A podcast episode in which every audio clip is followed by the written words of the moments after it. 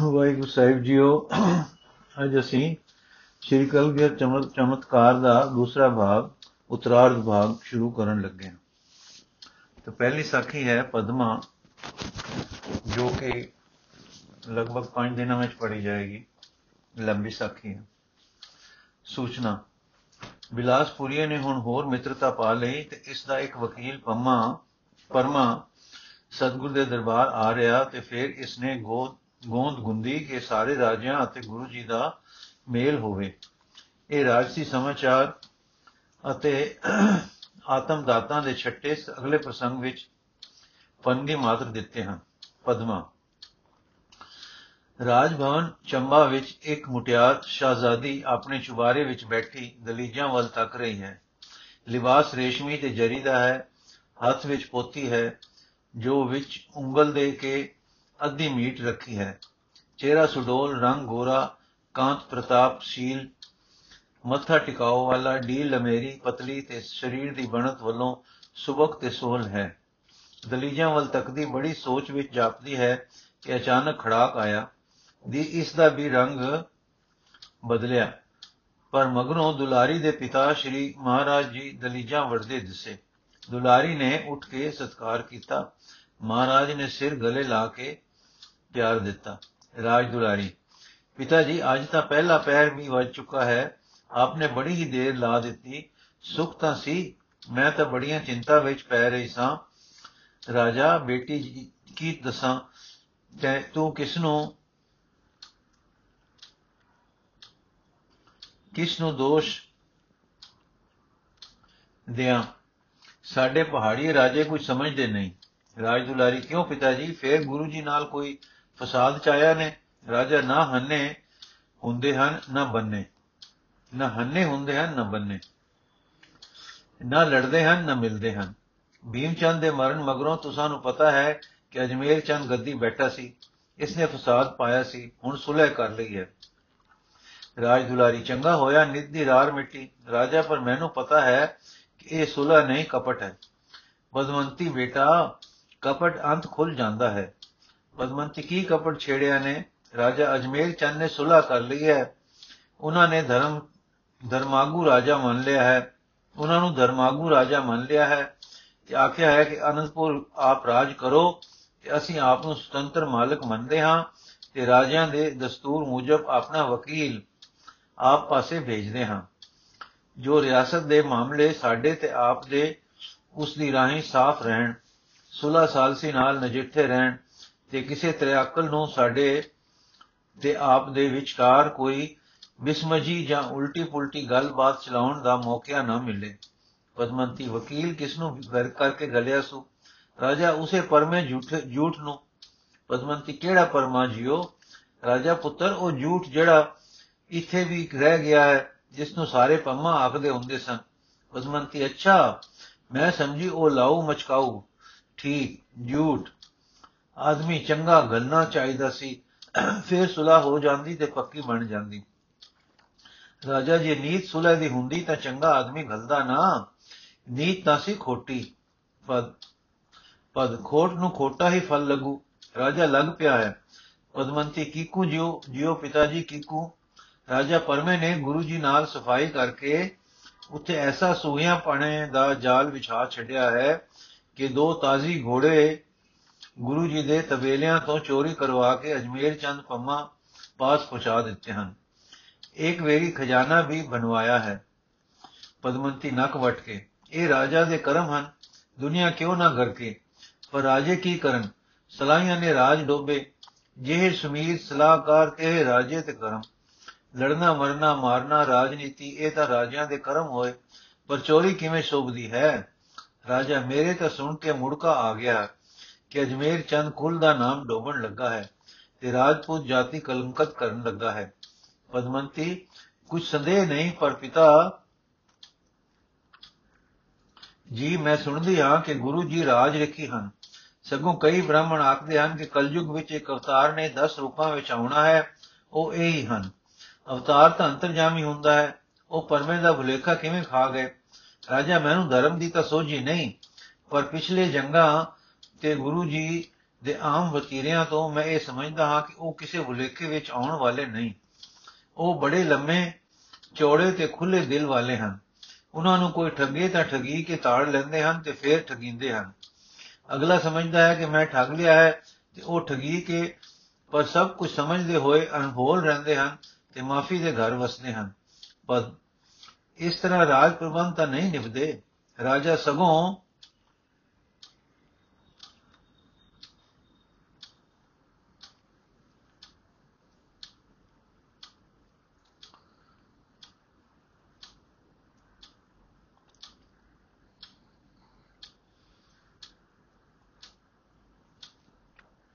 ਕੀ ਹੋਇਆ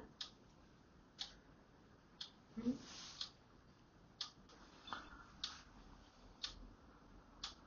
ਹਮ? ਦੋ ਪੇਜ ਚਮ ਚਲੇ ਗਏ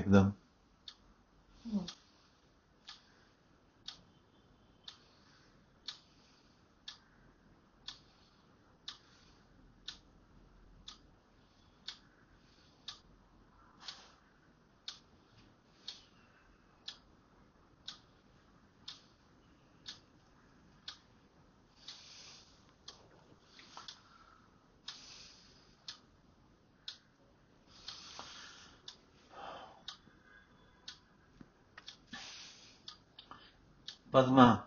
ਇਸ ਤਰ੍ਹਾਂ ਰਾਜ ਪ੍ਰਬੰਧ ਤਾਂ ਨਹੀਂ ਨਿਭਦੇ। ਰਾਜਾ ਸਗੋਂ ਭਲਾ ਨਾਲੇ, ਬੇਟਾ, ਉਹ ਰਾਜੇ ਨਹੀਂ ਨਾ, ਉਹ ਧਰਮ ਦੇ ਆਗੂ ਹੋਏ। ਕਰੋੜ ਤੋਂ ਵਧੇਕ ਆਦਮੀ ਉਹਨਾਂ ਨੂੰ ਅਵਤਾਰ ਮੰਨਦੇ ਹੋਏ। ਉਹਨਾਂ ਵਿੱਚ ਅਵਤਾਰ, ਰਾਜਾ ਜੋਧਾ ਨੀਤੀ ਵੇਤਾ ਸਾਰੇ ਗੁਣ ਹੋਏ ਨਾ। ਪਦਮਾ, ਅੱਜ ਆਪ ਉਹਨਾਂ ਦੀਆਂ ਤਾਰੀਫਾਂ ਕਰ ਰਹੇ ਹੋ। ਰਾਜਾ, ਬੇਟਾ, ਲੜਾਈ ਹੋਰ ਗੱਲ ਹੈ, ਪਰ ਸੱਚ ਸੱਚ ਹੈ। ਮੈਂ ਉਹਨਾਂ ਦੇ ਜੰਗ ਕਰਨੇ ਚੰਗੇ ਨਹੀਂ ਸਮਝਦਾ। ਇਸ ਕਰਕੇ ਨਹੀਂ ਕਿ ਉਹਨਾਂ ਦਾ ਆਦਰਸ਼ ਆਦਰਸ਼ ਗਲਤ ਹੈ, ਪਰ ਇਸ ਕਰਕੇ ਕਿ ਉਹਨਾਂ ਦਾ ਤੇ ਸਾਡਾ ਵਿੱਚ ਵਿੱਚ ਲੜਨ ਦਾ ਨਹੀਂ ਹੈ। ਪਦਮਾ ਨਿਸ਼ਾਨਾ ਕਿਵੇਂ ਠੀਕ ਹੈ? ਰਜਾ ਪੁੱਤਰੀ, ਉਹਨਾਂ ਦਾ ਆਦਰਸ਼ ਹੈ ਕਿ ਦੇਸ਼ ਵਿੱਚੋਂ ਜ਼ੁਲਮ ਦੂਰ ਹੋਵੇ। ਪਦਮਾ, ਉਹਨਾਂ ਨੂੰ ਕੀ ਰਾਜਾ ਪਾਤਸ਼ਾਹ ਧਰਮ ਵਿੱਚ ਦਖਲ ਦੇ ਰਹੇ ਹਨ? ਲੋਕਾਂ ਨੂੰ ਮੱਲੋ ਮੱਲੀ ਆਪਣੇ ਦੀਨ ਵਿੱਚ ਲੈ ਜਾ ਰਹੇ ਹਨ। ਗੁਰੂ ਜੀ ਦੇ ਪਿਤਾ, ਗੁਰੂ ਨੇ ਪਾਤਸ਼ਾਹ ਨੂੰ ਪੱਤਰਕਾ ਲਿਖ ਕੇ ਫਿਰ ਜ਼ੁਬਾਨੀ ਮਿਲ ਕੇ ਸਮਝਾਇਆ ਸੀ ਕਿ ਆਪ ਧਰਮ ਵਿੱਚ ਧੱਕਾ ਨਾ ਵਰਤੋ। ਉਸਨੇ ਗੁਰੂ ਜੀ ਨੂੰ ਕਤਲ ਕਰਵਾ ਦਿੱਤਾ। ਹੁਣ ਗੁਰੂ ਗੋਬਿੰਦ ਸਿੰਘ ਜੀ ਦਾ ਯਤਨ ਇਹ ਹੈ ਕਿ ਅਸੀਂ ਸਾਰੇ ਰਾਜੇ ਇਕੱਠੇ ਹੋ ਕੇ ਤੇ ਫਰਜ਼ਾ ਮਿਲ ਕੇ ਪਾਤਸ਼ਾਹ ਨੂੰ ਮਨਾ ਲਈਏ ਜਾਂ ਉਹਨਾਂ ਦੇ ਰਾਜ ਦੀ ਸਮਾਪਤੀ ਕਰ ਦਈਏ। ਪਦਮਾ ਅਚਰਜ ਹੋ ਕੇ ਇਹ ਤਾਂ ਬੜਾ ਉੱਤਮ ਖਿਆਲ ਹੈ। ਐਸੇ ਮਹਾਂਪੁਰਖ ਨਾਲ ਤਾਂ ਵੈਰ ਨਹੀਂ ਚਾਹੀਦਾ। ਰਾਜਾ ਠੀਕ ਹੈ, ਪਰ ਮੇਰਾ ਖਿਆਲ ਵੈਰ ਦਾ ਨਹੀਂ। ਮੇਰਾ ਖਿਆਲ ਕੇਵਲ ਇਹ ਹੈ ਕਿ ਅਸੀਂ ਨਿਰਬਲ ਹੋ ਚੁੱਕੇ ਹਾਂ। ਨਾ ਬਾਹਾਂ ਵਿੱਚ ਬਲ ਹੈ, ਨਾ ਦਿਲਾਂ ਵਿੱਚ ਆਪਾ ਵਾਰਨ ਦਾ ਸਾਹਸ ਹੈ। ਅਸਾਂ ਆਪਣੇ ਰਾਜ ਬਰਬਾਦ ਕਰਾ ਲੈਣੇ ਹਨ ਤੇ ਬਣਨਾ ਕੁਝ ਨਹੀਂ, ਕਿ ਗੁਰੂ ਜੀ ਨੂੰ ਆਪਣੇ ਧਰਮ ਦੁਰੰਦਰ ਹੋਣ ਦਾ ਖਿਆਲ ਹੈ ਜਾਂ ਖਬਰੇ ਮਾਣ ਹੈ। ਮੈਂ ਕਹਿ ਨਹੀਂ ਸਕਦਾ। ਉਹ ਸੁਣਿਆ ਹੈ, ਕਹਿੰਦੇ ਹਨ, ਚਿੜੀਆਂ ਕੋਲੋਂ ਬਾਲ ਚੁੜਾਵਾਂਗੇ। ਪਦਮਾ ਫਿਰ ਸਾਡੇ ਰਾਜੇ ਗੁਰੂ ਜੀ ਨਾਲ ਵੈਰ ਛੱਡ ਦੇਣ ਤੇ ਮਦਦ ਵੀ ਨਾ ਦੇਣ। ਉਹ ਜੋ ਚੰਗਾ ਸਮਝਣ ਕਰੀ ਜਾਣ ਇਹ ਕਿਉਂ ਕਰਦੇ ਹਨ ਕਿ ਇੱਕ ਭਲਾ ਸੋਚਣ ਵਾਲੇ ਦਿਮਾਗ ਦੇ ਰਸਤੇ ਵਿੱਚ ਧੂਆਂ ਖਲੇਰਦੇ ਹਨ? ਰਾਜਾ ਇਹੋ ਤਾਂ ਗੱਲ ਹੈ ਨਾ, ਲੜਨ ਭਿੜਨ ਦੀ ਉਪਰੋਂ ਉਪਰੋਂ। ਅਸਲ ਵਿੱਚ ਉਹਨਾਂ ਨੂੰ ਉਤੋਂ ਮੁਸ਼ਕਲ ਮਿਲਦੀ ਹੈ ਸ਼ਹਿਨशाह ਵੱਲੋਂ ਕਿ ਵਾਂਸ ਆਪੇ ਵਿੱਚ ਰਗੜਾ ਖਾਣ ਤੇ ਸਾਡੇ ਭਰਾ ਸਮਝਦੇ ਨਹੀਂ, ਪਏ ਐਵੇਂ ਚੌਥੇ ਦਿਨ ਗੁਰੂ ਜੀ ਨਾਲ ਛੇੜਛਾੜ ਕਰਦੇ, ਲੜਦੇ ਹਨ ਤੇ ਆਉਂਦੇ ਹਨ ਮੂੰਹ ਦੀ ਖਾ ਕੇ। ਗੁਰੂ ਜੀ ਨੇ ਧਰਮ ਦੇ ਜੋਸ਼ ਤੇ ਪਿਆਰ ਵਾਲੇ ਯੋਧੇ ਪੈਦਾ ਕੀਤੇ ਹਨ, ਜੋ ਸਿਰ ਤਲੀ ਤੇ ਧੜ ਕੇ ਲੜਦੇ ਹਨ। ਉਹਨਾਂ ਦਾ ਟਾਕਰਾ ਖੇਲ ਨਹੀਂ, ਮੈਂ ਤਾਂ ਅੱਖੀ ਵੇਖ ਚੁੱਕਾ ਹਾਂ। ਪਦਮਾ ਫੇਰ ਨੀਬੇ ਪਿਤਾ ਜੀ ਤੁਸੀਂ ਯਾ- ਜਦ ਸਮਝ ਗਏ ਹੋ ਕਿ ਗੁਰੂ ਜੀ ਦਾ ਮੰਤਵ ਪਰ ਉਪਕਾਰ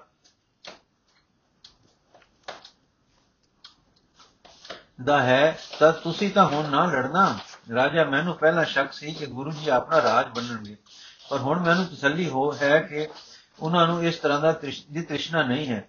ਉਹ ਇੱਕ ਧਰਮ ਜੋਸ਼ ਵਿੱਚ ਮੈਂ ਕਹਾਂਗਾ ਕਿ ਹਨ ਔਰ ਦੱਸਦੇ ਹਨ ਕਿ ਮੈਂ ਪਰਮੇਸ਼ਰ ਵੱਲੋਂ ਆਇਆ ਹਾਂ ਤੇ ਸ੍ਰਿਸ਼ਟੀ ਦਾ ਉਧਾਰ ਕਰਾਂਗਾ। ਇਸ ਕਰਕੇ ਮੈਂ ਵੈਰ ਛੱਡ ਦਿੱਤਾ ਹੈ। ਪਦਮਾ, ਫਿਰ ਤੁਸੀਂ ਲੜਸੋ ਕਿ ਨਾ? ਰਾਜਾ, ਮੈਂ ਤਾਂ ਨਹੀਂ ਲੜਨ ਲੱਗਾ, ਪਰ ਜੇ ਭਾਈਚਾਰੇ ਜਾਂ ਪਾਤਸ਼ਾਹ ਨੇ ਅੰਗੂਠ ਅੰਗੂਠ ਗੱਲ ਕੀਤਾ ਕੱਲ ਦਿੱਤਾ, ਤਾਂ ਬੁੱਤ ਬਣ ਕੇ ਚਲਾ ਜਾਇਆ ਕਰਾਂਗਾ। ਪਦਮਾ, ਇਹ ਵੀ ਕਿਉਂ? ਪਿਤਾ ਜੀਓ ਜੋ ਪਤਾ ਲੱਗਾ ਲੱਗ ਗਿਆ ਕਿ ਜਾਣਾ ਧਰਮ ਨਹੀਂ ਤਾਂ ਕਿਉਂ? ਰਾਜਾ, ਠੀਕ ਹੈ ਬੇਟਾ, ਮੇਰੀ ਪੰਡਿਤਾ ਪੁੱਤਰੀ ਠੀਕ ਹੈ, ਪਰ ਰਾਜਨੀਤੀ ਕਈ ਗੱਲਾਂ ਵਿੱਚ ਬੰਨ ਕੇ ਸੱਟ ਦਿੱਤੀ, ਦਿੰਦੀ ਹੈ। ਮੈਂ ਬੜਾ ਯਤਨ ਕਰਾਂਗਾ ਕਿ ਮੇਰੀ ਤਲਵਾਰ ਗੁਰੂ ਜੀ ਦੇ ਵਿਰੁੱਧ ਨਾ ਚਮਕੇ। ਪਦਮਾ ਸੱਚੀ ਹੁਣ ਤਾਂ ਨਾਲੇ ਤੁਸੀਂ ਦੱਸਿਆ ਹੈ ਕਿ ਅਜਮੇਰ ਚੰਦ ਨੇ ਸੁਲ੍ਹਾ ਕਰ ਲਈ ਹੈ। ਰਾਜਾ, ਸੁਲ੍ਹਾ ਤਾਂ ਮੈਂ ਦੱਸੀ ਹੈ ਨਾ ਕਿ ਦਿਖਾਵਾ ਹੈ। ਇਹ ਹੁਣ ਹੋਰ ਵੱਡਾ ਦਿਖਾਵਾ ਹੋ ਰਿਹਾ ਹੈ ਕਿ ਕਿਵੇਂ ਸਾਰੇ ਰਾਜੇ ਤੇ ਗੁਰੂ ਜੀ ਇਕੱਠੇ ਹੋ ਜਾਣ ਤੇ ਸਭ ਨਾਲ ਸੁਲ੍ਹਾ ਦਾ ਦਿਖਾਵਾ ਪੂਰਾ ਹੋ ਜਾਵੇ। ਇਸ ਗੱਲ ਲਈ ਰਾਜੇ ਗੁਰੂਦੁਆਰੇ ਜਾਣ ਲਈ ਤਿਆਰ ਨਹੀਂ ਕਿ ਗੁਰੂ ਜੀ ਕਿਸੇ ਰਾਜਗ੍ਰਹਿ, ਕਿਸੇ ਮਤਲਬ ਲਈ ਤੁਰ ਕੇ ਆਉਣ ਨੂੰ ਤਿਆਰ ਨਹੀਂ। ਸੋ ਪਰਮਾ ਯਤਨ ਕਰ ਰਿਹਾ ਹੈ, ਕਰ ਰਿਹਾ ਹੈ ਕਿ ਕਰ ਲਿਆ ਸੂ ਕਿ ਗੁਰੂ ਜੀ ਰਵਾਲਸਰ ਆਉਣਗੇ, ਇਧਰੋਂ ਸਾਰੇ ਰਾਜੇ ਤੀਰਥ ਇਸ਼ਨਾਨ ਦੇ ਬਹਾਨੇ ਜਾਣਗੇ, ਸੁੱਤੇ ਇਕੱਠ ਹੋ ਜਾਏਗਾ ਤੇ ਪਰਸਪਰ ਮੇਲ ਦਾ ਸਮਾਂ ਬਣ ਜਾਏਗਾ। ਪਦਮਾ ਅਸ਼ਰਜ ਹੋ ਕੇ। ਗੁਰੂ ਜੀ ਤੀਰਥ ਪਰ ਆਉਣਗੇ, ਉਹ ਤਾਂ ਸੁਣਿਆ ਹੈ ਕਿ ਤੀਰਥਾਂ ਦੇ ਫੋਕੀ ਯਾਤਰਾ ਨੂੰ ਮੁਕਤੀ ਦਾਤਾ ਨਹੀਂ ਸਮਝ ਮੰਨਦੇ। ਪਦਮਾ ਰਾਜਾ ਪਰਮਾ ਜੋ ਉੱਥੇ ਹੈ, ਉਸਨੇ ਮਨਾ ਲਿਆ ਹੈ। ਤੁਹਾਨੂੰ ਪਤਾ ਹੈ ਕਿ ਰਵਾਲ ਸਰ ਪੱਥਰ ਪਾਣੀ ਪੁਰ ਤਰਦੇ ਹਨ। ਇਹ ਦੱਸ ਕੇ ਪਰਮੇ ਨੇ ਸਿੱਖਾਂ ਵਿੱਚ ਦੇਖਣ ਦੀ ਹੈਰਾਨੀ ਉਤਪਤ ਕਰ ਦਿੱਤੀ ਹੈ। ਗੁਰੂ ਜੀ ਨੂੰ ਰਾਜਿਆਂ ਪ੍ਰਤੀ ਉਪਦੇਸ਼ ਤੇ ਯਾਤਰੂਆਂ ਨੂੰ ਸਤ ਮਾਰਗ ਲਾਉਣ ਦਾ ਅਵਸਰ ਦੱਸ ਕੇ ਪ੍ਰੇਰਿਆ ਹੈ। ਪਦਮਾ ਕੀ ਗੁਰੂ ਜੀ ਪਰਮੇ ਦੇ ਮਨੋਰਥ ਨੂੰ ਸਮਝਦੇ ਨਹੀਂ ਹੋਣਗੇ? ਰਾਜਾ ਮੀ ਮੈਂ ਕੀ ਕਹਿ ਸਕਾਂ? ਪਰ ਜੋ ਕੁਝ ਮੈਂ ਡਿੱਠਾ ਤੇ ਸੁਣਿਆ ਹੈ, ਜ਼ਰੂਰ ਗੁਰੂ ਜੀ ਸਮਝਦੇ ਹੋਣਗੇ। ਸਗੋਂ ਮੈਨੂੰ ਤਾਂ ਕਿਸੇ ਦੱਸਿਆ ਹੈ ਕਿ ਉਹਨਾਂ ਨੇ, ਉਹਨਾਂ ਦੇ ਤਬੇਲੇ ਦੇ ਸਰਦਾਰ ਨੇ ਪਰਮੇ ਦੀ ਚਾਲ ਦੱਸ ਦਿੱਤੀ ਹੈ। ਇਹ ਇਹ ਵਾਕ ਜੋ ਉਸਨੇ ਆਖਿਆ ਹੈ, ਸਿੱਖਾਂ ਦੇ ਮੂੰਹ ਚੜਿਆ ਹੋਇਆ ਹੈ। ਜੋ ਕਰੇਗਾ, ਸੋ ਭਰੇਗਾ। ਗੁਰੂ ਜੀ ਦਾ ਕੀ ਕੀ ਹਰੇਗਾ? ਸੇਵਕ ਤੋਂ ਕਾਰਜ ਸਰੇਗਾ, ਦੁਸ਼ਮਣ ਦੁਖੀ ਮਰੇਗਾ। ਤੇ ਗੁਰੂ ਜੀ ਦਾ ਉੱਤਰ ਵੀ ਸੁਣਿਆ ਹੈ, ਘੋੜੇ ਦੀ ਸੇਵਾ ਕਰ, ਜੋ ਹੋਵੇਗੀ ਸੋ ਜਰ। ਰੱਖੇਗਾ ਗੁਰੂ ਆਪਣਾ ਘਰ। ਪਦਮਾ ਇਸ ਤੋਂ ਜਾਪਦਾ ਹੈ ਕਿ ਉਹ ਪੂਰੀ ਤਿਆਰੀ ਕਰਕੇ ਆਉਣਗੇ। ਰਾਜਾ, ਠੀਕ ਹੈ ਬੇਟਾ, ਤੁਸੀਂ ਠੀਕ ਸਮਝਿਆ ਹੈ। ਉਹ ਆਉਣਗੇ, ਪਰ ਇਸ ਤਰ੍ਹਾਂ ਤਿਆਰ ਆਉਣਗੇ ਕਿ ਕਿਸੇ ਜਾਲ ਵਿੱਚ, ਧੋਖੇ ਵਿੱਚ ਆ ਕੇ ਸੱਟ ਨਹੀਂ ਖਾਣਗੇ। ਮਿਲਣਗੇ ਤੇ ਪਿਆਰ ਨਾਲ ਮਿਲਣਗੇ, ਆਤਮ ਦਾਨ ਕਰਨਗੇ, ਰਾਜਨੀਤਿਕ ਮਤਾਂ ਵੀ ਦੇਣਗੇ। ਪਦਮਾ ਫਿਰ ਪਿਤਾ ਜੀ ਤੁਸੀਂ ਉਹਨਾਂ ਨੂੰ ਹੋਰ ਨਹੀਂ ਤਾਂ ਭਲੇ ਤੇ ਉਪਕਾਰੀ ਤਾਂ ਜ਼ਰੂਰ ਮੰਨਦੇ ਹੋ। ਰਾਜਾ ਸੱਚ ਤਾਂ ਇਹੋ ਹੈ। ਪਦਮਾ ਕੀ ਰਵਾਲ ਸੇ ਸਾਰੇ ਰਾਜੇ ਆਉਣਗੇ, ਰਾਜਾ ਸਾਰੇ।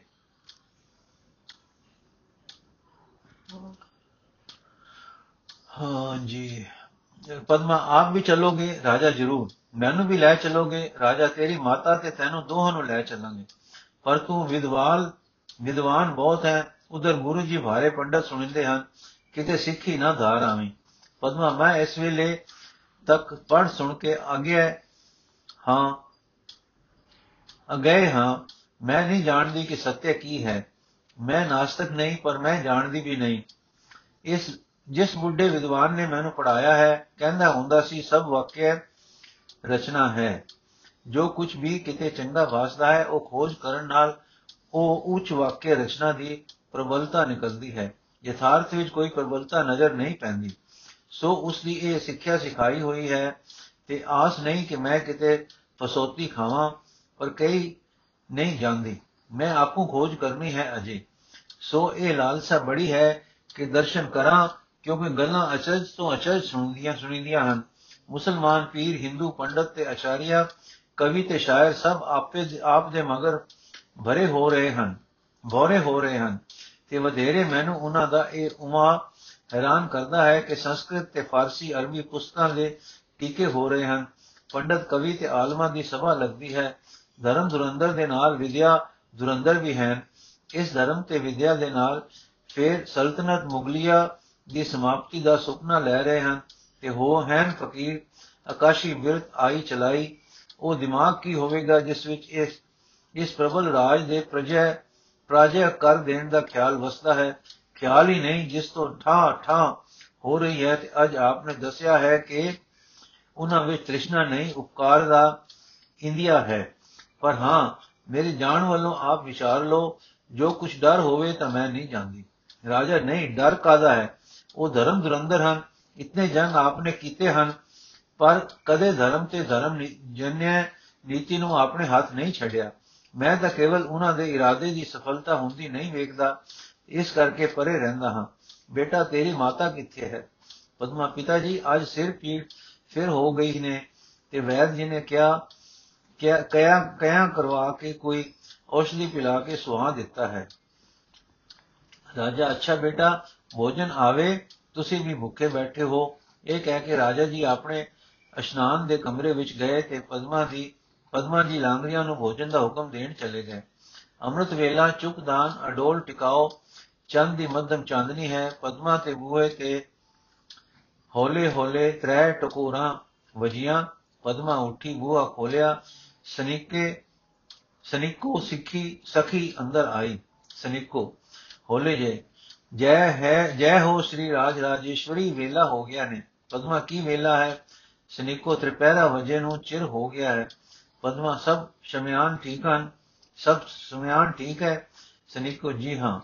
ਪਦਮਾ, ਸਨੀਕੋ, ਕੀ ਉਹ ਇਥੋਂ ਮੂਲੋਂ ਨਹੀਂ ਆ ਸਕਦੇ? ਮੇਰਾ ਜੀ ਕੁਛ ਡਰਦਾ ਹੈ। ਦੇਖੋ ਨੇ, ਦੇਖੇ ਨੇ ਬਾਹਰ ਮੱਧਮ ਚਾਂਦਨੀ ਦੇ ਹੇਠਾਂ ਬੂਹਿਆਂ ਦੇ ਪਰਛਾਵੇਂ ਮਾਨੋ ਸ਼ਹਿਮ ਦੇ ਬੁੱਤ ਖੜੇ ਹਨ। ਸਨਿਕੋ ਕੋਈ ਡਰ ਨਹੀਂ, ਆਪਣੇ ਹੀ ਮਨ ਦਾ ਭਰਮ ਹੈ ਕਿ ਕੋਈ ਹੋਰ ਕੀ ਹੈ। ਪਦਮਾ ਮਨ ਦਾ ਭਰਮ ਤਾਂ ਫਿਰ ਇਹ ਵੀ ਹੈ ਕਿ ਮਤਾ ਗੱਲ ਖੁੱਲ ਜਾਏ ਤੇ ਮੇਰੀ ਪਤ ਅਬਰੋ ਸਨਿਕੋ ਸਵਾਮਣੀ ਜੀ, ਖਫੇ ਨਹੀਂ ਹੋਣਾ। ਮੇਰੀ ਜਾਂਚੇ ਬਹੁਤਾ ਪੜ ਕੇ ਭੈ ਅਤੇ ਭਰਮ ਵੱਧ ਜਾਂਦਾ ਹੈ। ਪਦਮਾ ਮੁਸਕਰਾ ਕੇ ਕੁਛ ਹੈ ਤਾਂ ਠੀਕ। ਆਖਦੇ ਹਨ, ਫੌਜਾਂ ਵਿੱਚ ਪੰਡਤਾਂ ਤੇ ਤੰਬੂ ਜਨਾਨੀਆਂ ਦੇ ਡੇਰਿਆਂ ਕੋਲ ਲੱਗਦੇ ਹਨ। ਸਨਿਕੋ, ਖੈਰ, ਪਰ ਇੰਨੀ ਗੱਲ ਤਾਂ ਜ਼ਰੂਰ ਹੈ ਕਿ ਪੜ ਕੇ ਛਾਲ ਮਾਰਵਾ, ਹਿਆ ਤੇ ਉਦਮ ਸਿਲ ਜਾਂਦੇ ਹਨ। ਪਦਮਾ ਸੱਚ ਸੋਚ ਕੇ ਇਉਂ ਨਹੀਂ ਵਿਚਾਰ ਸ਼ਕਤੀ ਵੱਧ ਜਾਂਦੀ ਹੈ ਤੇ ਉਹ ਹਰ ਗੱਲ ਦੇ ਨਫੇ ਘਾਟੇ ਵਿਚਾਰ ਕੇ ਜੋਖਣ ਲੱਗ ਪੈਂਦੀ ਹੈ। ਇਉਂ ਜੋਖਿਆਂ ਦੇ ਸਿੱਟੇ ਕੱਢਦਿਆਂ ਢਿੱਲ ਪੈਂਦੀ ਹੈ ਤੇ ਕਈ ਵੇਰ ਸਿੱਟਾ ਕੱਢਣਾ ਕਠਨ ਹੋ ਜਾਂਦਾ ਹੈ। ਲੋਕੀ ਖਿਆਲ ਕਰਦੇ ਹਨ ਕਿ ਪੜੇ ਹੋਏ ਢਿੱਲੇ ਹੋ ਜਾਂਦੇ ਹਨ। ਸਨਿਕੋ ਮੈਂ ਵੀ ਤਾਂ ਇਹੋ ਆਖਿਆ ਹੈ ਕਿ ਛਾਲ ਮਾਰਵਾ, ਹੀਆ ਘਟ ਜਾਂਦਾ ਹੈ। ਪਦਮਾ, ਪਰ ਇਸ ਦਾ ਅਰਥ ਇਹ ਹੈ ਕਿ ਅੰਦਰ ਸੋਚ ਦਾ ਮੰਡਲ ਵੱਧ ਜਾਂਦਾ ਹੈ, ਨਾ ਕਿ ਨਿਤਾਣ ਪੁਣਾ। ਸਨਿਕੋ ਨਿਰੀ ਵਿਚਾਰ ਸ਼ਕਤੀ ਹੀ ਨਹੀਂ ਨਾ ਵੱਧਦੀ। ਜਿਉਂ ਜਿਉਂ ਜਿਉਂ ਤੁਸੀਂ ਲੰਮੇ ਹੋਏ ਕਿਉਂ ਤੋਂ ਸਾਡਾ ਪਰਛਾਵਾਂ ਵੀ ਲੰਮਾ ਹੁੰਦਾ ਗਿਆ। ਇਸੇ ਤਰ੍ਹਾਂ ਜਿਉਂ-ਜਿਉਂ ਵਿਚਾਰ ਸ਼ਕਤੀ ਵੱਧਦੀ ਹੈ, ਤਿਉਂ-ਤਿਉਂ ਨਾਲ ਸ਼ੱਕ ਦਾ ਮਾਦਾ ਵੀ ਵੱਧਦਾ ਜਾਂਦਾ ਹੈ। ਵਿਚਾਰ ਸ਼ਕਤੀ ਵਿੱਚ ਨਿਤਾਣਾ ਨਿਤਾਣਪੁਣਾ ਨਹੀਂ ਹੈ। ਪਰ ਸ਼ੱਕ ਦੇ ਪਰਛਾਵੇਂ ਵਿੱਚ ਤਾਂ ਕਮਜ਼ੋਰੀ ਦਾ ਵਾਸ ਹੈ ਨਾ, ਪਦਮਾ ਘੂਰ ਕੇ ਤੱਕ ਕੇ। ਸਨਿਕੋ, ਮੈਂ ਸੁਣਿਆ ਸੀ ਤੂੰ ਅਨਪੜ੍ਹ ਹੈ, ਇਹ ਗੱਲਾਂ ਤਾਂ ਜਾਣ ਪੁਣੇ ਦੀਆਂ ਨਹੀਂ ਹਨ। ਹਾਂ, ਪਰ ਇੱਕ ਗੱਲ ਚੇਤੇ ਰੱਖੀ ਸੰਸਿਆ ਬ੍ਰਿਤੀ ਆਵੇ ਤਾਂ ਬੁੱਧੀ ਉਸ ਪਰ ਵਿਵੇਚਨਾ ਕਰਕੇ ਨਿਸ਼ਚੇ ਦੇ ਘਰ ਜਾਵੇ। ਹੈ? ਸਨਿਕੋ, ਠੀਕ ਕਿਹਾ ਜੇ। ਹਾਂ, ਸੱਚੀ ਮੈਂ ਸੰਸਕ੍ਰਿਤ ਬਿਜ ਭਾਸ਼ਾ, ਫਾਰਸੀ ਤਾਂ ਪੜ੍ਹੀ ਕੋਈ ਨਾ। ਸੋ ਸਮੇਂ ਮੁਜਬ ਅਨਪੜ੍ਹੀ ਹੋਈ ਨਾ। ਬਾਰੀ ਵੱਲੋਂ ਬਾਹਰ ਤੱਕ ਕੇ। ਰਾਜ ਦੁਲਾਰੀ ਜੀਓ, ਫਿਰ ਸਮਾਂ ਤਾਂ ਨੱਠਾ ਜਾ ਰਿਹਾ ਹੈ। ਜੇ ਸੰਕਲਪ ਹੈ ਤਾਂ ਕੋ ਚਲੋ, ਨਹੀਂ ਤਾਂ ਫਿਰ ਵੇਲਾ ਨਹੀਂ ਰਹਿਣਾ। ਪਦਮਾ ਚੱਲ ਹੀ ਪਵਾਂ ਸਨਿਕੋ, ਇਹ ਆਪ ਦੀ ਇੱਛਾ ਹੈ। ਮੇਰੀ ਪ੍ਰੇਰਣਾ ਨਹੀਂ, ਮੈਂ ਇੱਛਾ ਪੂਰਨ ਵਿੱਚ ਸੇਵਾਦਾਰ ਹਾਂ। ਪਦਮਾ ਇੱਕ ਪਾਸੇ ਰੁਚੀ ਤਿੰਬਰ ਹੈ, ਦੂਏ ਪਾਸੇ ਜਕੋ ਤੱਕੋ ਤੱਕੋ ਹੈ। ਜਕੋ ਤੱਕੋ ਹੈ, ਤੱਕੋ ਜਕੋ ਤੱਕੇ ਹਨ। ਕੀ ਤੂੰ ਸਾਨੂੰ ਸੰਸਾ ਨਹੀਂ ਕਿ ਮਤਾ ਕਿਸੇ ਕਿਤੇ ਗੱਲ ਨਿਕਲ ਜਾਵੇ ਸਨੇਕੋ ਨਹੀਂ ਪਦਮਾ ਕਿਉਂ ਨਹੀਂ ਸਨੇਕੋ ਮੈਨੂੰ ਨੇਕੀ ਤੇ ਭਰੋਸਾ ਹੈ ਅਸੀਂ ਭੁੱਲੇ ਭਲੇ ਨੂੰ ਚੱਲੇ ਹਾਂ ਪਰਮੇਸ਼ਰ ਸਾਡਾ ਰਾਖਾ ਹੈ ਤੁਹਾਡੇ ਅੰਦਰ ਸੰਸਾ ਹੀ ਤੋਖਲਾ ਪਾ ਰਿਹਾ ਹੈ ਪਦਮਾ ਤੋਖਲਾ ਨਹੀਂ ਮੈਂ ਸੋਚ ਰਹੀ ਹਾਂ ਕਿ ਜੇ ਗੱਲ ਨਿਕਲ ਵੀ ਜਾਵੇ ਤਾਂ ਕੋਈ ਐਸੀ ਸੂਝ ਪਵੇ ਕਿ ਉਸ ਦੇ ਆਖਿਆ ਪਰਦਾ ਬਣ ਜਾਵੇ ਪਣ ਬਣ ਪਵੇ ਤੇ ਮਹਾਰਾਜ ਖਫਾ ਨਾ ਹੋਣ ਰਾਜਿਆਂ ਦੇ ਗੁੱਸੇ ਬੁਰੇ ਹੁੰਦੇ ਹਨ ਸਨੇਕੋ ਪਰ ਕਹਿ ਸੱਚ ਦਿਆਂ, ਕਾ ਸੱਚ ਕਿਆ ਕੁਝ ਤੋਖਲਾ ਹੈ? ਸਾਫ਼ ਕਹਿ ਦਿੱਤਾ ਕਿ ਫਲਾਣੇ ਥਾਂ ਗਏ ਸਾਂ। ਤੁਸੀਂ ਪਤਾ ਕਰ ਲਓ, ਜੋ ਖੁਨਾਮੀ ਹੈ ਤਾਂ। ਤੇ ਮੈਂ ਤਾਂ ਤੁਸਾਂ ਜੋ ਕਿਹਾ ਹੀ ਸੀ ਕਿ ਪਹਿਲਾਂ ਦੱਸ ਕੇ ਆਗਿਆ ਲੈ ਲਓ। ਪਦਮਾ ਪਹਿਲਾਂ ਕਹਿਣ ਵਿੱਚ ਨਾ ਹੋ ਜਾਣ ਦਾ ਭੈ ਹੈ। ਪਿੱਛੋਂ ਕਹਿਣ ਵਿੱਚ ਤੇ ਸੱਚ ਕਹਿਣ ਵਿੱਚ ਗੁੱਸੇ ਦਾ ਡਰ ਹੈ। ਹੋਰ ਰੰਜ ਨਹੀਂ, ਤਾਂ ਇਹ ਤਾਂ ਹੋਊ ਨਾ ਕਿ ਰਾਜਿਆਂ ਦੇ ਵੈਰੀਆਂ ਦੇ ਗਈ ਸੀ। ਸਨਿਕੋ, ਫਿਰ ਸੰਕਲਪ ਛੱਡ ਦਿਓ, ਪਰ ਹਾਂ, ਸੱਚੀ ਹੁਣ ਤਾਂ ਵੈਰ ਨਹੀਂ ਰਿਹਾ, ਪਦਮਾ ਤਰਬਕ ਕੇ।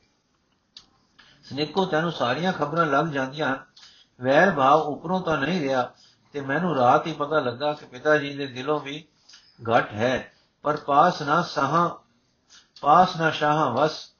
ਜੋ ਵਸੋ ਤਾਂ ਮੁਸ, ਜੇ ਵਸੇ ਜੇ ਵਸੇ ਤਾਂ ਮੁਸ। ਚੰਦਵਲ ਤੱਕ ਕੇ। ਤੇਰੀ ਕੀ ਮਲਾ, ਸਲਾਹ ਹੈ, ਸਲਾਹ ਤੇ ਕੀ ਵਿਚਾਰ ਹੈ?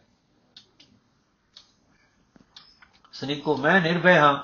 ਜੇ ਸੱਚੇ ਸ਼ਹਿਨशाह ਦੇ ਪਿਆਰ ਵਿੱਚ ਜਾਣਾ ਹੈ, ਉਹ ਰਾਖਾ ਹੈ, ਮੈਂ ਉਸ ਦੀ ਟੇਕ ਵਿੱਚ ਨਿਰਸੰਸ਼ੇ ਤੇ ਨਿਰ- ਨਿਰਭੈ ਹਾਂ। ਪਰ ਉਂਝ ਮੈਂ ਤੁਹਾਨੂੰ ਪ੍ਰੇਰਦੀ ਨਹੀਂ ਕਿ ਚਲੋ। ਚਲੋ ਤਾਂ ਮੈਂ ਹਾਜ਼ਰ ਹਾਂ। ਪਦਮਾ ਕਾਸ਼, ਅਜਿਹਾ ਮੇਰਾ ਵੀ ਹੌਸਲਾ ਹੋਵੇ। ਸਨਿਕੋ, ਇਸ ਵਿੱਚ ਮੇਰੀ ਕੀ ਵਡਿਆਈ ਹੈ? ਪਾਣੀ ਵਿੱਚ ਛਮਕਾ ਮਾਰਨੀਆਂ, ਛੱਡ ਦਿੱਤੀਆਂ। ਪਾਣੀ ਟਿਕ ਗਿਆ ਤੇ ਚਮਕ ਪਿਆ। ਕੋਈ ਪਹਾੜ ਥੋੜੇ ਪੈ ਜਾਂਦੇ ਹਨ, ਜੋ ਦਰਜੀਆਂ ਆ ਕੇ ਸਿਉਣੇ ਹਨ, ਕਿ ਗੰਢ ਲਾਉਣੇ ਹਨ। ਪਦਮਾ ਅੱਛਾ ਚੱਲਾਂ, ਫਿਰ ਚਾਲੀ ਪਵਾਂ। ਜੇ ਹੋ, ਜੇ ਹੋਊ ਸੋ ਦੇਖੀ ਜਾਓ ਜੋ ਹੋਊ ਸੋ ਦੇਖੀ ਜਾਓ ਇਧਰ ਸ਼ੱਕ ਨਹੀਂ ਰੁਕਦਾ, ਉਧਰ ਡਰ ਖਹਿੜਾ ਨਹੀਂ ਛੱਡਦਾ। ਕੀ ਕਰਾਂ? ਚੱਲਾਂ ਹੀ ਚੱਲਾਂ। ਸਨਿਕੋ, ਪਿਆਰੀ ਦੁਲਾਰੀ, ਡੋਲਨੀ ਬੇੜੀ ਨਾ ਚੜ ਜੋ ਪੱਤਣ ਤੋਂ ਹੀ ਡੋਲਦੀ ਤੁਰੀ ਉਹ ਕਪਰਾਂ ਤੇ ਘੋਰਾਂ, ਘੇਰਾਂ ਵਿੱਚ ਕੀ ਕਰੂ? ਘਰੋਂ ਤਾਂ ਟਿਕ ਕੇ ਟੁਰੋ। ਆ- ਆਪਣੇ ਮਨ ਦੀ ਟੇਕ, ਜੇ ਨਹੀਂ ਤਾਂ ਕਿਸੇ ਮਨ ਦੇ ਮਾਲਕ ਦੀ ਟੇਕ ਲੈ ਲਓ। ਪਦਮਾ ਤੱਕ ਕੇ, ਸਖਣੀ ਮੁਸਕਰਾਹਟ ਮੁਸਕਰਾ ਕੇ, ਅੱਛਾ ਸਨਿਕੋ ਹਾਂ ਤਾਂ ਕਦੇ ਲੱਭ ਪਊ, ਲੈ ਅੜੀਏ, ਚੱਲ ਫੇਰ ਅੱਗਾ ਤੇਰਾ ਤੇ ਪਿੱਛਾ ਮੇਰਾ। ਦੋਵੇਂ ਟੁਰ ਪਈਆਂ। ਇੱਕ ਖੁੱਲਾ ਕੋਠਾ ਹੈ, ਜਿਸ ਵਿੱਚ ਮੋਮਬੱਤੀ ਜਗ ਰਹੀ ਦਾ ਫਿੱਕਾ ਤੇ ਧੁੰਦਲਾ ਚਾਨਣਾ ਪੈ ਰਿਹਾ ਹੈ।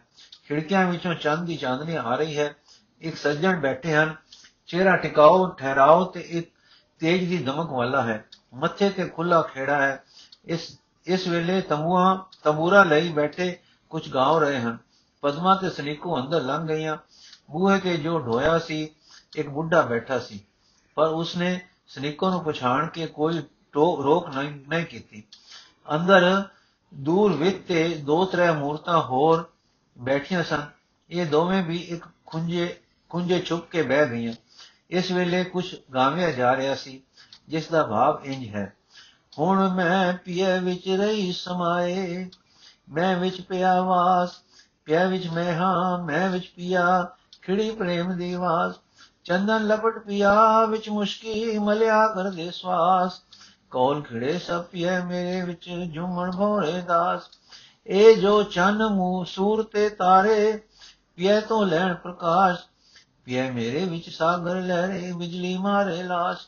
ਮਾਂ ਤੋਂ ਲੈ ਮਾਹੀ ਤੱਕ ਸਭ ਦਾ ਮਾਹੀ ਵਿੱਚ ਨਿਵਾਸ, ਖੰਡ ਮੰਡਲ ਮਾਹੀ ਵਿੱਚ ਹਿਵਚ ਤਰਦੇ ਮਾਤ ਬਤਾਲ ਆਕਾਸ, ਫਿਰ ਮਾਹੀ ਸਭਨਾ ਵਿੱਚ ਵਸਦਾ, ਅੰਦਰ ਬਾਹਰ ਨਿਵਾਸ, ਹਰ ਹਰ ਦਾ ਵਿੱਚ ਪਿਆ ਦੇ ਡੇਰਾ, ਹਰ ਵਿੱਚ, ਹਰ ਹਰ ਵਿੱਚ ਪਿਆਵਾਸ ਬਨ ਬੇਲੇ ਬਾਗਾਂ ਦੇ ਖੇੜੇ ਹਰਿਆਵਲ ਮੋਲਾਸ, ਪਿਆਰੇ ਵਿੱਚ ਸੁਹੰਦੜੇ ਦਿਸਣ ਧਰਤੀ ਅਤੇ ਆਕਾਸ਼ ਜੋ ਬੱਦਲ ਤਰਦੇ ਤਰਵੇ ਤਰਦੇ ਵਾ ਮੰਡਲ ਪੌਣ ਸੁਗੰਧ ਨਿਵਾਸ ਜੋ ਹਿਰਦੈ ਮੇਰੇ ਵਿੱਚ ਲਹਿਰੇ ਪਿਆ ਪ੍ਰੇਮ ਦੀ ਆਸ। ਮੱਥੇ ਤੇ ਜੋ ਖੁਸ਼ੀ ਵਸਿਆ, ਨੈਣੀ ਪ੍ਰੇਮ ਪ੍ਰਕਾਸ਼। ਗੱਲਾਂ ਤੇ ਜੋ ਬਖੇ ਉਮਾ ਹੈ, ਬੁੱਲਾਂ ਤੇ ਜੋ ਹਾਸ। ਮੋਤੀ ਵਿੱਚ ਜੋ ਆਪ ਵਸੇ ਹੈ, ਹੀਰੇ ਪਾਣੀ ਵਾਸ। ਅਗ ਵਿੱਚ ਜਿਉ ਚਾਨਣ ਵ- ਚਾਂਦ ਅਗ ਵਿੱਚ ਜਿਉ ਚਾਨਦ ਵਸਦਾ, ਬਿਜਲੀ ਵਿੱਚ ਚਪਲਾਸ। ਤਿਉ ਸਾਰੇ ਪੀਆ ਪੀਆ ਵਸਦਾ ਵਸ ਦਿਸਦੇ ਸਭ ਪਾਸੋਂ ਪਾਸ। ਤਿਉ ਸਾਰੇ ਪੀਆ ਪਿਆ ਵਸਦਾ ਦਿਸਦਾ ਪਾਸੋਂ ਪਾਸ। ਪਿਆ ਮੋਰੀ ਪ੍ਰਿਯ ਮੋਹੀ, ਮੈਂ ਉਸ ਵਿੱਚ ਤੱਕਾਂ, ਉਹ ਹੈ ਉਸ ਦਾ ਪ੍ਰਕਾਸ਼। ਹਰ ਦਿਸ ਦੇ ਵਿੱਚ ਪਿਆ ਲਸਦਾ, ਕਾਦਰ ਕੁਦਰਤ ਭਾਵਾਸ। ਸਾਗਰ ਬੂੰਦ ਬੁੱਧ ਬਦੇ ਅੰਦਰ ਪਿਆ ਦੀ ਲਿਸ਼ਕੇ ਲਾਸ ਪਿਆ ਨੁਕਤਾ ਪਿਆ ਘੇਰਾ ਮੇਰਾ, ਘੇਰੇ ਨੂੰ ਘੇਰਾ ਘੇਰਿਆਸ ਲੁਕ ਬੈਣਾ ਲੁਕ ਜਾ ਹੁਣ, ਚੋਜ ਪਿਆ ਦਾ ਖਾਸ, ਹਰ ਰੰਗੇ ਹਰ ਸਾ- ਜਾਈ ਖਿੜਨਾ ਵਕਤੇ ਵਿੱਚ ਵਿਗਾਸ, ਵਿਕਸਿਆ ਅੰਦਰ ਬਾਹਰ ਪਿਆਰਾ।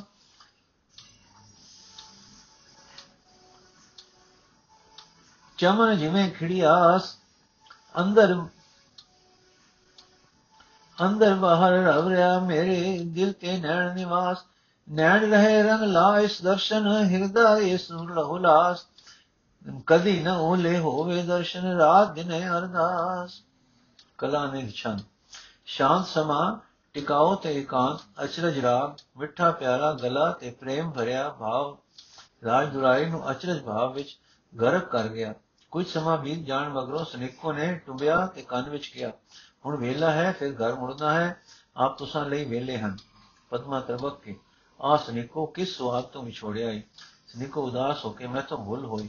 ਪਰ ਕੀ ਕਰਾਂ?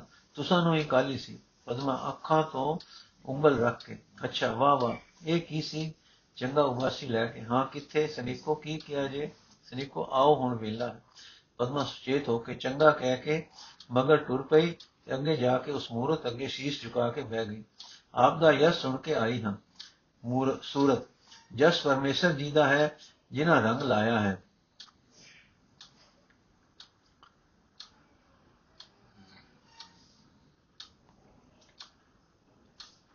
ਇਹ ਮੂਰਤ ਉਹ ਹੈ ਜੋ ਪ੍ਰੀਤਮ ਜੀ ਦੇ ਪ੍ਰਸੰਗ ਵਿੱਚ ਜਨਾਂ ਦੇ ਮੇਲਿਆਂ ਵਿੱਚ ਰਾਜਾ ਜੀ ਦੇ ਸਿਪਾਹੀ ਦੇ ਨਾਮ ਹੇਠਾਂ ਵਿਚਰਦੀ ਸੀ। ਅੱਜ ਕੱਲ ਪਹਾੜ ਵਿੱਚ ਰੰਗ ਲਾ ਰਹੀ ਹੈ। ਜਾ ਰਹੀ ਹੂੰ ਆਂਟੀ। ਪਦਮਾ ਸ਼ਰਮਾ ਕੇ। ਆਪ ਦੀ ਵਡਿਆਈ ਹੈ, ਪਾ ਕੇ ਨਿਵੇਂ ਹੋ। ਸੂਰਤ ਸਭ ਹੁਕਮ ਹੈ ਕਾਟ ਦੀ ਪੁੱਤਰੀ ਕਹਿ, ਕੀ ਖਿਲਾਵਨ ਹਾਰ ਜਾਣੇ? ਪਦਮਾ ਥਿਥਲਾ ਕੇ, ਚਿਤ ਨਹੀਂ ਟਿਕਦਾ, ਸੂਰਤ ਟਿਕਣ ਵਾਲੀ ਸ਼ੈ ਨਹੀਂ। ਪਦਮਾ ਸੁਖ ਕਿਵੇਂ ਹੈ, ਸੂਰਤ ਟਿਕਿਆ।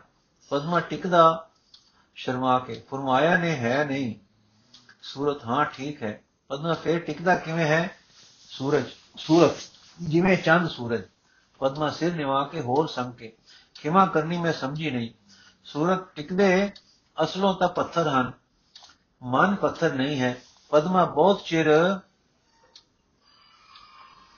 ਸੋਚੀ ਪੈ ਕੇ, ਫੇਰ ਚੰਦ ਸੂਰਤਾਂ ਚਾਲ ਵਿੱਚ ਹਨ ਸੂਰਤ ਕਿਸੇ ਨੇਮ ਵਿੱਚ ਟੋਰੇ ਗਏ ਹਨ, ਉਸ ਵਿੱਚ ਟਿੱਕੇ ਟੁਰ ਰਹੇ ਹਨ।